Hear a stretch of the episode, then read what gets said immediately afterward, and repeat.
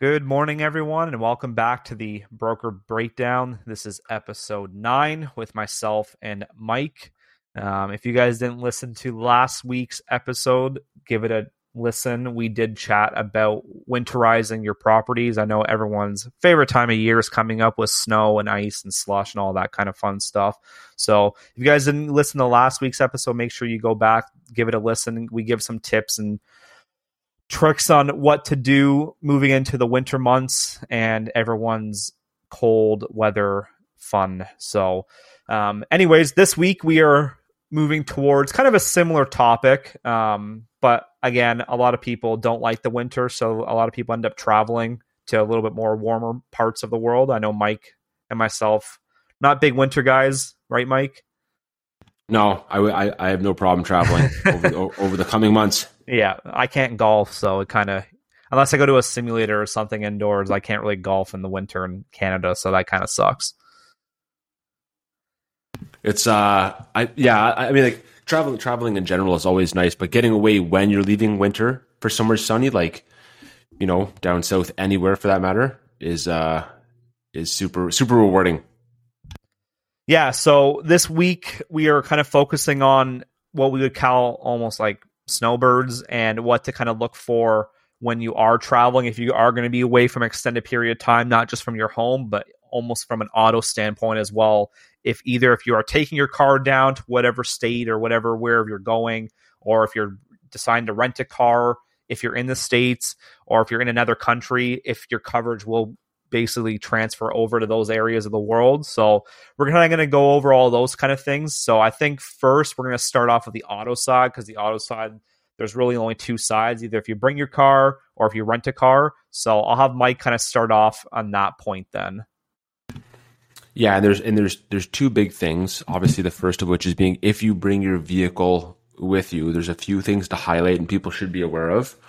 Um, so we'll jump into that side first. So the, the, the one big thing is the the endorsement you can put on a policy. Um, so in Ontario, we call them OPCF, which is Ontario so Ontario Policy Change Forms, and the number you're looking for on your policy documents would be 27. So it's something called liability to non-owned autos, which basically means if you decide to go down, uh, let's just use Florida as an example, and you want to go down there for an extended period of time, you can basically utilize your policy to uh, pick up in the event of a claim.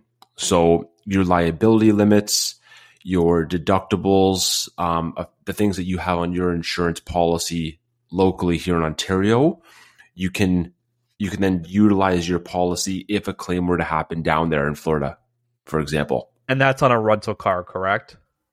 Yeah, yeah. Obviously, that this is this is you renting a vehicle from somewhere down there. Yeah, and you can use it across Canada too. Because I know when I went to Alberta, they asked us the same question: is if we had insurance in Ontario, and we just showed like our slip, and we were fine because again, like all my clients basically get twenty seven added onto their policy. Because again, it's some companies don't even charge for it, and then most companies are charging a very small fee for it. But again, to not have to pay the additional insurance from a rental car company is better off anyways because it outweighs the amount anyways. Because i think the rental car company for the five days we were in alberta they wanted to charge us like almost two an extra like $200 or something for have insurance on the car which was insane. Yeah i don't i, I think depending on where you go every cost per rental agency can vary a little bit but i specifically remember uh, a long time back I went from I went to Vegas and actually we took a a rental vehicle from Vegas down to San Antonio, Texas, and that was a drive. We didn't realize that till kind of getting on board, but it was it was far. And I remember we paid like something like eight hundred dollars for the for the rental vehicle, including insurance. I forget the break what the breakdown was, but um, it it was it wasn't cheap, right? I mean, even per day, I think most places are possibly twenty five or thirty dollars a day for the insurance aspect. Yeah, which again, if you just have it on your current policy, like you're not paying that and you're saving money anyways because like I said, most companies won't even charge you for that amount or for that coverage. And if they are charging you, they're charging maybe 50 bucks a year, if not less. So definitely a coverage I would look into before traveling if you are going to rent a car. Um, now, Mike, 27 does not cover you though in like let's say if I go to Europe, I'm not covered in Europe, correct? No, no. Usually, and again, I, I say this from a you know a 95% accuracy, but most insurance companies have it as continental North America. So you basically anywhere if you rent a vehicle in Canada and or the US, you're more than likely able to utilize your policy. Obviously check with your broker or agent, but that's that's the general consensus among most.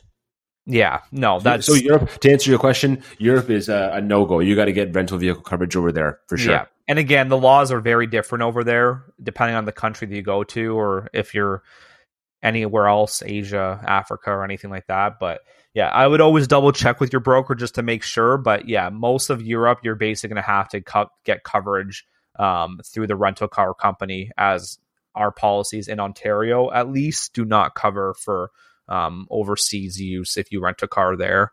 Um, yeah, and, and, and I guess one thing to point out is for people that you know might be looking at their policies or travel a lot in Canada or the states, like pretty regularly. James, like you mentioned, you know, you're probably looking at maybe fifty dollars for the year, give or take. Could be a little bit more, so a couple of dollars per month.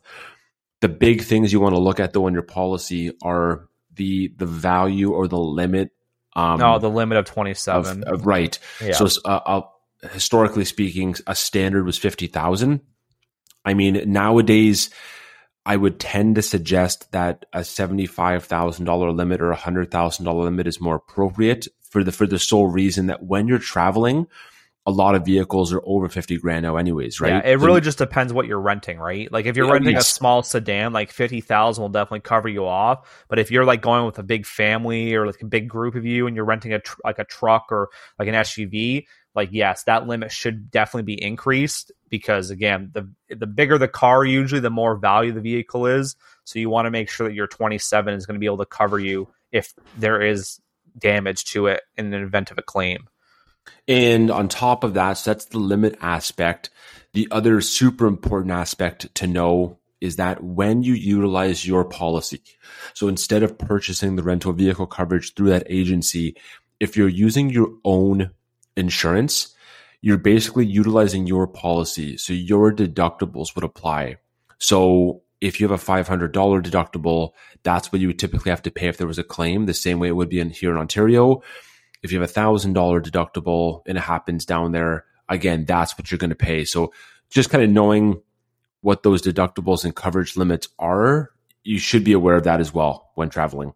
Yeah. And I would always say to my clients too, like make sure you're always bringing a copy of your liability slip as well, because it just kind of gives the insurance or the um the rental car company like extra proof that you're actually insured in Ontario. Again, some will straight up want like confirmation that you have 27 or some sort of coverage for a rental car.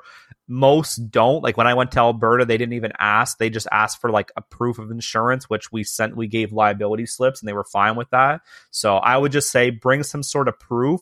So just in case the rental car company asks you for it, you can at least show that you are insured. Uh, again, if you're coming from Ontario, Ontario, but if you're going from any other province, have your liability slip ready to basically show just so that they can prove that you actually are insured from where you're yeah. coming from. actually, I heard before. I used to do these quite frequently for people, but um, they would want you could do like a confirm. It's just basically like one of those printouts, like an, an auto confirmation of insurance page. So instead of it being a liability slip, you would get the actual page that says, you know, I have this endorsement. I have, you know, two million liability. I have a $500 deductible. It kind of, it kind of stated that because I, I remember in the past that that was a thing that some places would ask for. Yeah, I've, I've done them before. People on the phone while at a rental agency. Yeah, I don't. I don't think most places ask for that anymore because they try to keep it as like smooth as possible. But I've had cases, yeah, where the rental car company has been like almost like sticklers about it, and they're just like, oh, like we want like we want it showing that he they have coverage for it. So there are times where it's like that, but most times they're pretty smooth sailing, and as long as you just so like um proof of insurance, you're completely fine. Um, there was one more thing that I wanted to touch base on too with that, which is because you're utilizing your policy when when kind of bringing this down for this for this topic we're on, making sure that you have um, adequate liability limits especially. Yeah, liability um, limits are something that we always harp on. Like you got to make sure huge. that your liability limits are where they need to be because again, I've seen brokers and agents and stuff that like give their clients like three hundred thousand dollars worth of liability, and I'm like, are you kidding me? Like, what is that going to cover? Like, it's going to cover you for absolutely nothing. Even a million dollars now, like if if something if someone's drastically hurt or is killed in an accident, that one million dollars is just a drop in the bucket because any lawyer is going to go basically for as much as they possibly can. So we always recommend at least 2 million liability. I couldn't even tell you the last time I insured someone for less than that because it just my morals just tell me that you should not have less than that and the stats show that when there's lawsuits in Ontario anyways, your average lawsuit right now is about a million and a half dollars. And it's going to continue to increase if it hasn't already increased with inflation and stuff but that's where you should be. Anything less than that you're just unfortunately i think selling yourself short and you're just not properly being covered. So definitely check your liability. Well the limits in in every state are different for auto insurance as well, right? Like exactly. Every state's very different, which is it's it's tough because they're like you go to one state and it's like the rules are different. You go to another state, the rules are different. So it's a it's very different world, especially for traveling to the states. Um, so just make sure, even just give a quick Google. Like if you're going to if you're going to New York, just across the border from Ontario, just check to see to make sure like what the rules are if you're going to Florida, just quickly check or even call your broker and have them check, right? Because they can kind of understand a little bit more of the insurance um, vocabulary a little bit better than yourself, right? So I would just say check and make sure or ask your broker to make sure because the last thing you want is having liability that's subpar in Ontario, but also subpar in wherever you're going. Then something happens and then you don't have the right amount of coverage. Yeah. Well, it's claim wise for sure. And and speaking of claims too, if you um, again, not to not to fully kill the topic, but when you utilize the OPCF 27, um, if you get involved in a claim where you're deemed at fault, keep in mind you're basically again utilizing your policy. So if you have um, accident forgiveness, you've more than likely used that because your policy is going to respond for that claim. So that claim then goes goes with you, you know, moving back here to to Ontario, it could be rated for on your own insurance policy, right? Because yeah, you used your own insurance. Yeah.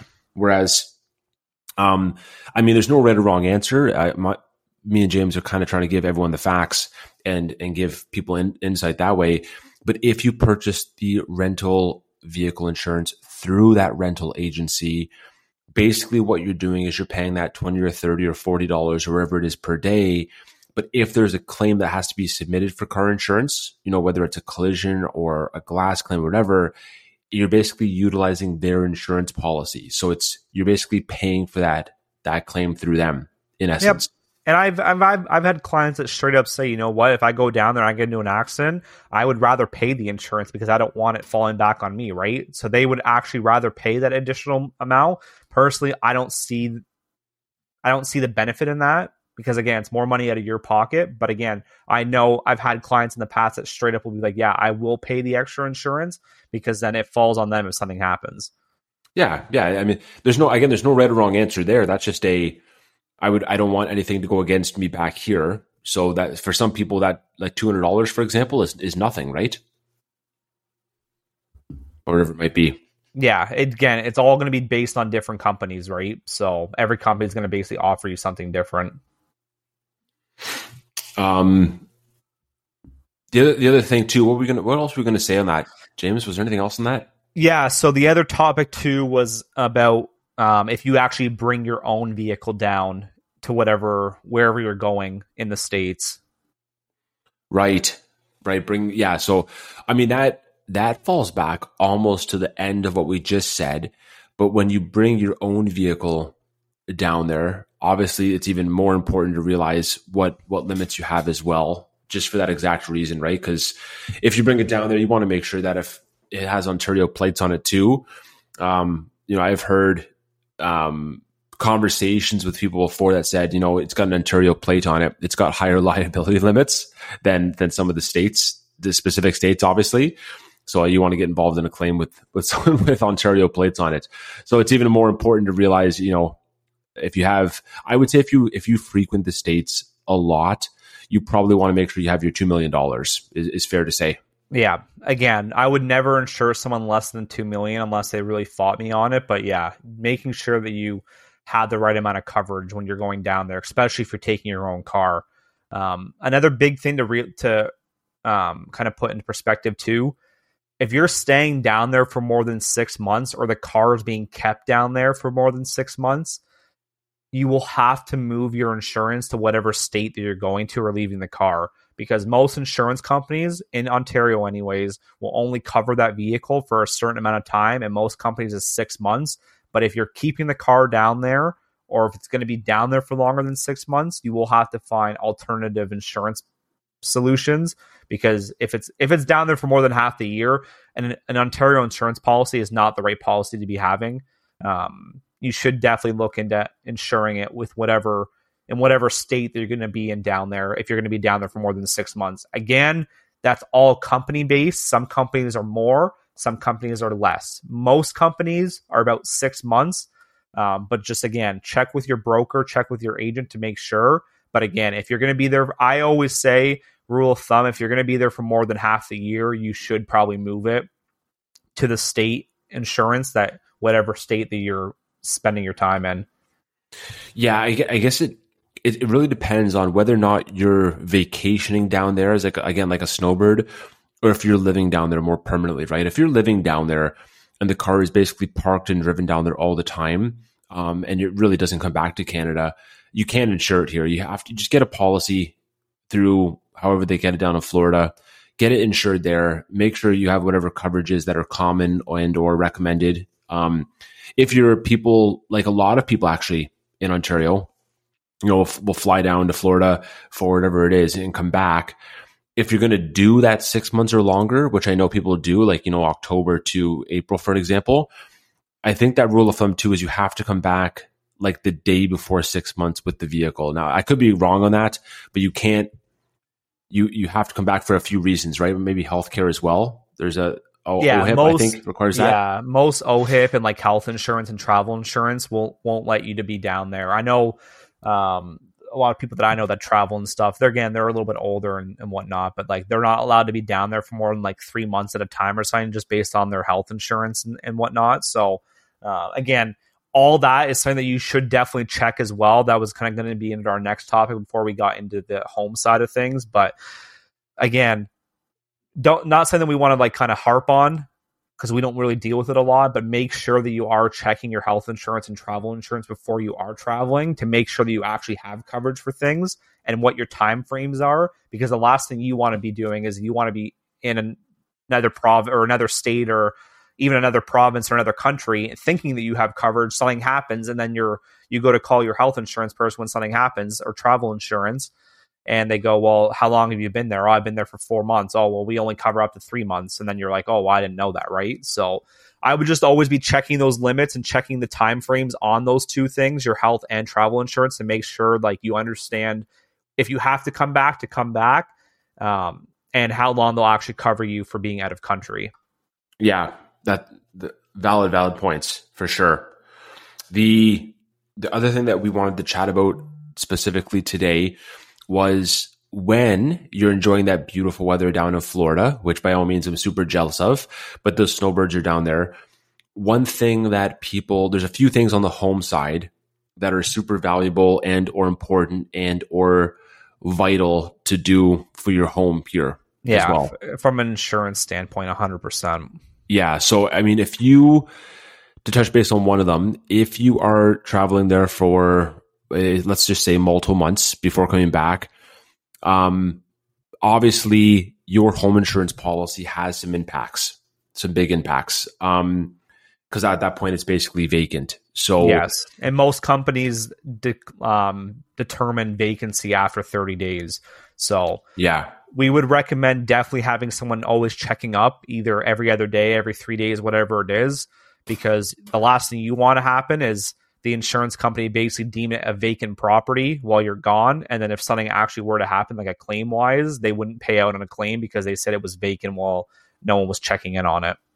And the rules and guidelines could be different. Um, there's a lot of underwriting I guess, stipulations on that. So it's yeah, hard to generalize. it's all going right to be now. based off companies again. But th- there's there's a few things. I mean, obviously, check with your check with whoever you have your home insurance with, but there might be ways of of extending that vacancy permit. Uh, for example, like if you're down there, but you have someone like maybe either a like a relative staying at your house full time, um, that's always an option. Or that, if that's that's too far fetched, which I know a lot of people would, would squawk and say, "There's no way we're doing that." Having someone check on the house every couple of days, I think, is is usually a, a very good rule of thumb. Again, that 72 hour rule where someone's, you know, grabbing your mail, uh, checking, checking plumbing downstairs, making sure the temperature's okay in the house, th- things like that, obviously. Yeah, I think we were talking about this before we actually hit record here. Is that like f- from a personal standpoint, I would rather have someone do that because then it kind of almost decreases the um, likelihood of like theft, right? Because again, if I, if I'm a thief, like I'm gonna like I'm gonna be watching that, right? Like if there's a bunch of mail that's in the driveway or a mail in the mailbox that's overflowing, there's obviously no one home, right? If all the lights are always off, like cars out of the driveway, there's no one like checking in on it obviously a bigger risk of theft, right? There's no one been here for five days, seven days, whatever. Like it's going to be easier to to to basically break into that home because there's no one there and no one's going to catch me doing it, right? So I don't even think just from an insurance standpoint, but I think from almost like a, a targeted theft standpoint, you should definitely have that because again, there's people coming by the house, mail's being picked up, grass being cut, whatever it might be. Um, at least there's a car in the driveway ever so often, so people are not like, "Oh, this house is completely empty." Like we're going to target this and break into this home now because there's no one been here for a month or whatever it might be. Yeah, I mean, I, I've definitely had, I've actually one one theft claim too for someone that did go on vacation, and that was that was a big talking point, right? Was you know what was how long you guys gone for? Things like that. There, I mean, there's the the other side of insurance that we don't have a lot of discounts for yet in the industry, but that uh, that's a huge help for just your own peace of mind, I guess is either you know alarm systems, which I know a lot of people have, whether they're locally monitored or uh, like company monitored by a third party, and or you know a lot of people now have have cameras around the house, James, as well, right? You've been seeing lots of I've, there's there's lots of videos online you can watch of of that happening, right? People having not only ring doorbells but just cameras on different angles of their home. Yeah, we have the ring doorbell at my house, and it like picks up literally everything. So like anyone coming in the driveway picks up, anyone walking down our walkway it picks up. So um, definitely Just a good deters, thing, right? Yeah, it, again, it just deters anything from happening because again, you're on camera and it's recording all the time. I'm not going to say it's going to completely protect you because if someone wants to break in, they're still going to break in regardless, right? Or they can walk around the back and just do it in, in the back, right? Because a lot of people usually put cameras like in the front, but they don't put them in the back, right? Because either there's like fencing or whatnot. Like they don't pe- they don't think people are bold enough to hop a fence or open a gate, right? But Yeah. um, yeah, definitely highly recommend if you guys if if you don't have it, if you live in a bigger city or whatnot, and you're kind of a little bit paranoid or might have a lot of thefts in your areas, definitely cameras or ring doorbells or any kind of camera doorbells. Um, and like I said, when you're going away, just if you have someone you can, tr- even a neighbor, like if, if your neighbor can just come by your house, making sure that like the mail's picked up and like it, it gets put in the door or whatnot, at least that, because then, like I said, the like thieves aren't kind of like seeing that like there's tons of mail. That means there's no one home. There's been no car. The grass hasn't been cut for over a month, so it's growing, and it's like, well, is there? Obviously, there's no one here, so it's just an easy target. So just the less you can make your home a target if you're going to be traveling, the better, because then the last thing you want to be doing is coming home after a good little trip, and you come home and your house is broken into.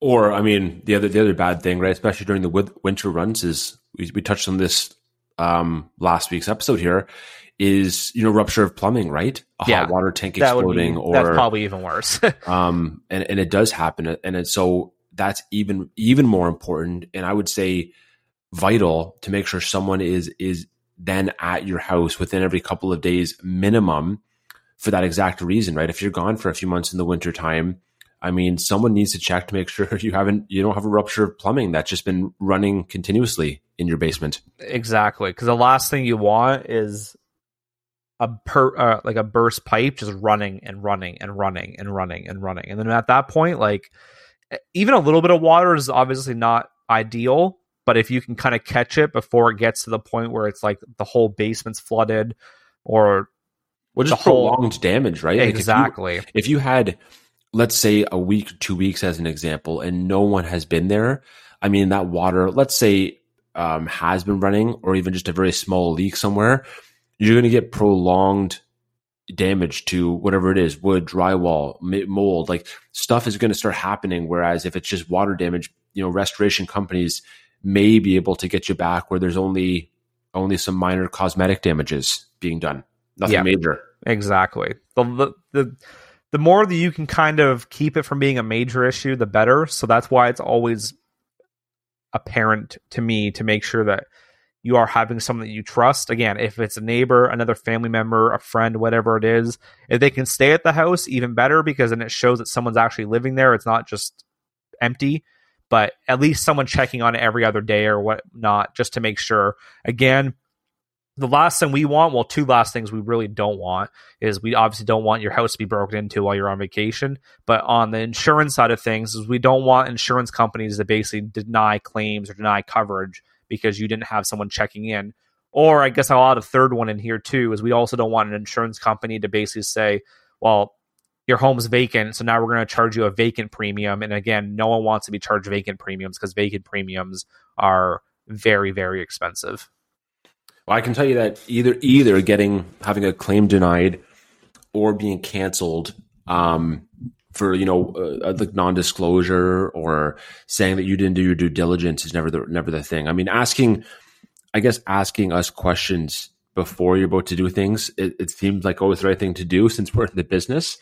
But not all people do it right, so it's always yeah, it's, it's always good just to touch base. I guess yeah, you already have so much on your mind when you're traveling. Like I know probably the last thing you you really think of doing is calling your insurance broker and asking them questions about what you should be doing if you're traveling for an extended period of time.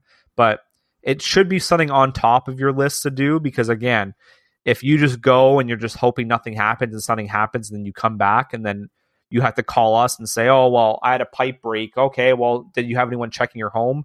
Well, no, it was vacant for 60 days. Nine times out of 10, an insurance company is going to be like, no, we're denying that claim because no one was checking on the home, right? Or I went down to the I went down to Florida for eight months. My car was down there for eight months out of the twelve, and I got into an accident. Am I going to be covered on the Ontario insurance policy? Again, nine times out of ten, you're probably going to get denied because it was down there for more than half the year. So I know it's stressful. I know a lot of people think it's stressful traveling. Like, I definitely think it is, depending on where you're going, like how long the flights are, all that kind of stuff, like delayed flights reroutes, all that kind of stuff. But I definitely think it is beneficial before you kind of make those plans is to at least have the conversation at least once with your insurance broker to make sure that you're doing the right thing and your like your coverage isn't going to basically be voided if something were to happen. Yeah, I I think James, that's hitting the nail on the head, right? You you you want to have the info to make educated decisions. You don't want to be um, and it does happen you every single day. Surprised, basically. Having driving, I guess driving down there or go flying down there, having issues and only realizing there were issues when you come back when the claim occurs or or down there when the claim occurs, you're gonna you're gonna you're gonna dread uh, the business already, uh, thinking like, oh, I didn't know stuff, or you know, no one told me about that, which is completely fair.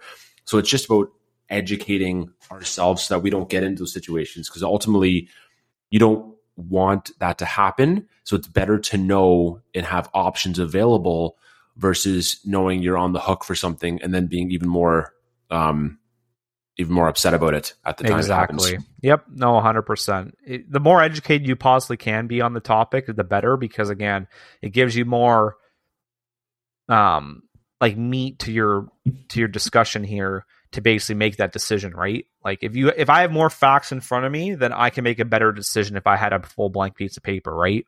Yeah. So the more you kind of understand, the more it, it's better for you, right? Because again, the last thing we want is to have a call from a client saying, "I went to Florida for four months, didn't have anyone check up on my home, and now the home's has a full basement like flood because my hot water tank blew while we were down there and no one checked and it just kept flooding and flooding and flooding for four months. Is there going to be coverage for that? again, we're not claims experts, but again, being in the industry for how long we've been in it, we just see patterns. And like I said, nine times out of 10, an insurance company will ask right away, well, how long were you down south for? Four months. Did you have anyone checking on the home? No. Well, we're that that coverage is now voided because technically now it's a vacant property and you did not disclose that to us. Yeah, there's there's definitely there's definitely a lot of those things in the industry, right? That you, that we should be aware of or need yeah. to be aware of. hundred and ten percent. Um, is there any kind of other tips that you would give for people that are traveling, maybe not insurance based, but um, like what they should be doing if they're if they're keeping their car at home, if they're if they're leaving the house? Um, yeah, I mean that's that brings up a good point. If if if, let's say you're you're flying down to Florida for a few months, and I'll just keep using that as an example here that we keep talking about. But if you're if you're flying down and your vehicle is being stored, let's say like in your garage, there's two things you can do. One of which is you can call your broker and ask if the insurance company will allow uh, basically just fire and theft coverage on it or comprehensive coverage. And again, not every company offers that though. No, so that's no, going to be yeah. that's going to be company based. It, there's stipulations. A lot of the higher risk yeah. insurance companies don't Won't do that. Do it. Yeah. Um, there's other companies that that will allow it if you have an alternative vehicle in the policy, so it's not just the one. But there are stipulations. It's not blanketed. So I would say this kind of generally speaking, but you can you can always ask for that comprehensive coverage, which for most policies will be you know literally dollars per month if not maybe maybe max 10 12 dollars a month um, that just covers your fire and theft exposures while you're gone um, i forget what the other one was going to be. I was going to think of something else here but that was that was the main one. I would just say keep your doors locked and stuff. Like don't like if if it's in a garage great but if it's not like make sure it's locked. Make sure like everything's out of it that you like if people can look into your car while it's being basically being sitting there for however long your trip is like make sure things are out of sight in the trunk out of the car and like in general so that like again it's not targeted by thefts. Um i think on the home side of things again if you can have someone that can either live there or like can be there every few days that's even better. Um making sure like mail doesn't pile up because again if if i'm a thief and i'm seeing mail pile up obviously i'm saying well there's no one obviously here. Um, making sure other doors and windows are locked as well. Because again if you're home you, a lot of people just keep doors and windows unlocked if you're home all the time. But if you're not if you're going to be gone for a very extended period of time make sure everything's locked up so nothing can really be broken into. If you have blinds make sure you close them. So even if someone can look in a window the blinds are basically covering that as well. Um, and then again, depending on the season, if you're going away in the wintertime, making just sure that your home's heated properly so that pipes really can't burst if if that's a possibility. I know a lot of people nowadays have the smart thermostat, so you can basically change your thermostat from basically wherever you are in the world. Um, so if you have one of those, even better because you can kind of see like how warm the home is anyways just off your phone. But if you don't, uh, just make sure, like again, if either someone's checking on it or just making sure that before you leave that it's heated well during the winter and in the summer, kind of same thing but opposite AC.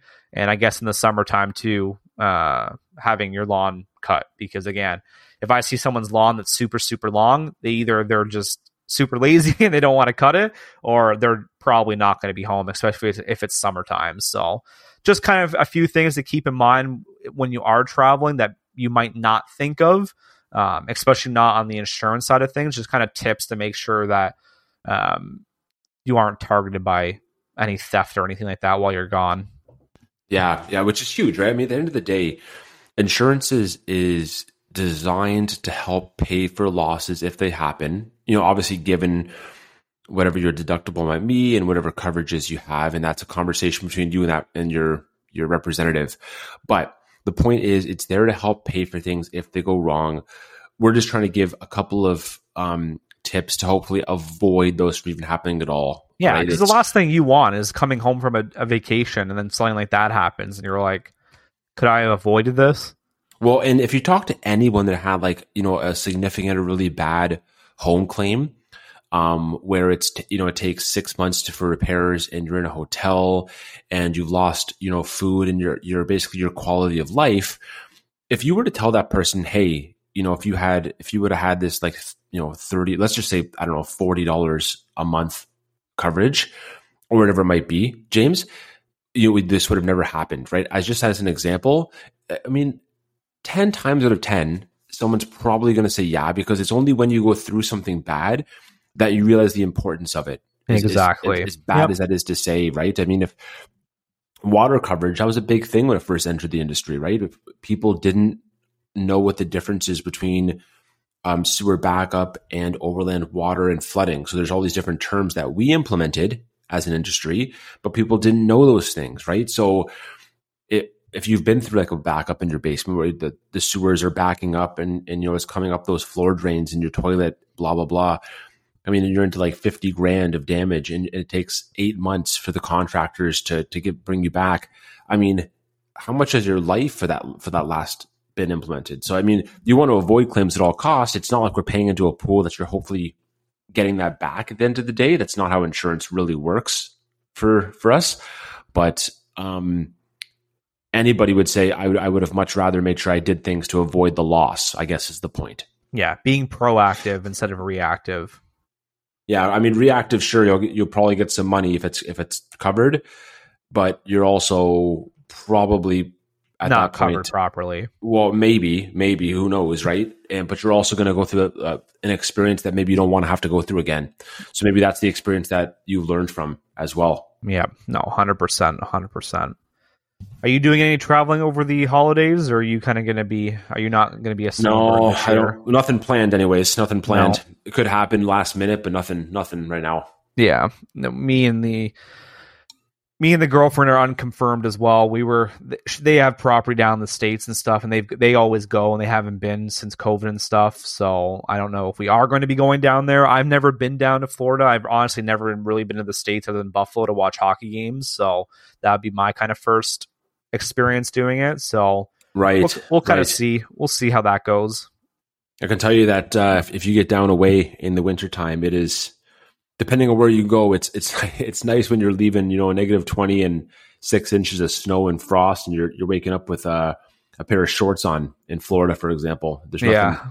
there's nothing nicer than that. And plus, I can golf down there too because it's nice enough. Very that, exactly. Can't, can't golf. Well, I golf on the weekend actually, but again, it's you're still like if it's not a nice day, you're still like you're you're pretty cold, and I don't I don't like the cold, so I'd personally rather not. Like we're we're kind of getting to the time where um, golf's almost done. I actually golfed until December second last year, if you can believe that or not. Yeah, we get we get those odd days too at the end of the season, right? That are really nice and warm. So, but yeah, I think that's going to wrap up our episode for this week. Um, again, if there's something that you think that we missed or you guys do have questions on, feel free to reach out to myself or Mike. We are always able to answer your questions. And again, if there's topics you want us to discuss, we can either make a full episode on it, or if we don't think it's going to be able to cover a full episode, we can definitely add it into a very relative episode moving forward. So again, don't be shy. Send us a message, contact us, and we can definitely answer your questions or add um, topics into the episodes as we see necessary. Yeah, that's what I, would prefer. That I'd rather I'd rather be able to answer and give insight to people that um, have specific examples, right? That we might over again overlook, considering we do it every day. Exactly, because we're we're we're coming from a very like we're in the industry, so like we we see patterns and stuff, so we see like what's going on. But again, if there are other um, topics that people are are thinking that we're not kind of talking about that they think are important. Again, we would love to hear that because then again, we can kind of either make a whole episode on it or at least put it into a portion of an episode and talk about. So at least that way we're answering your guys' questions and actually giving you guys content that you guys actually want. Exactly. But so this will go out um November 8th. Um so that will go out for that day there. Um, we don't have a topic yet for episode 10, so because uh, this is episode 9, so we're really happy for episode 10 that we've gotten kind of already that far. um, but nothing yet planned for episode 10, but we will be coming back. Episode 10 will be the 15th of November. Um, like I said last week, too, um, with the holidays coming up, our last episode before Christmas will be the 20th of December, and then we won't post again until January 10th. So we'll have about, um, what's that? Like a two week break almost just to kind of recharge and be with our families. So just keep, we'll kind of keep saying that in all of our episodes moving forward, just so people are aware of that. But yeah, um, last episode, December 20th, and then we'll repost January 10th uh, going into the new year. Yeah, that sounds. That's nothing else to add from my side. Nope. I think we're good to go again. Thank you for checking in. If you guys haven't, make sure you guys watch or not watch because we don't really we don't have cameras yet. Maybe in the future, but give a listen to episode eight on the winterizing tips, and then uh, watch out for episode ten for the week after the eighth. But again, appreciate you guys tuning in, and we'll check you guys next episode.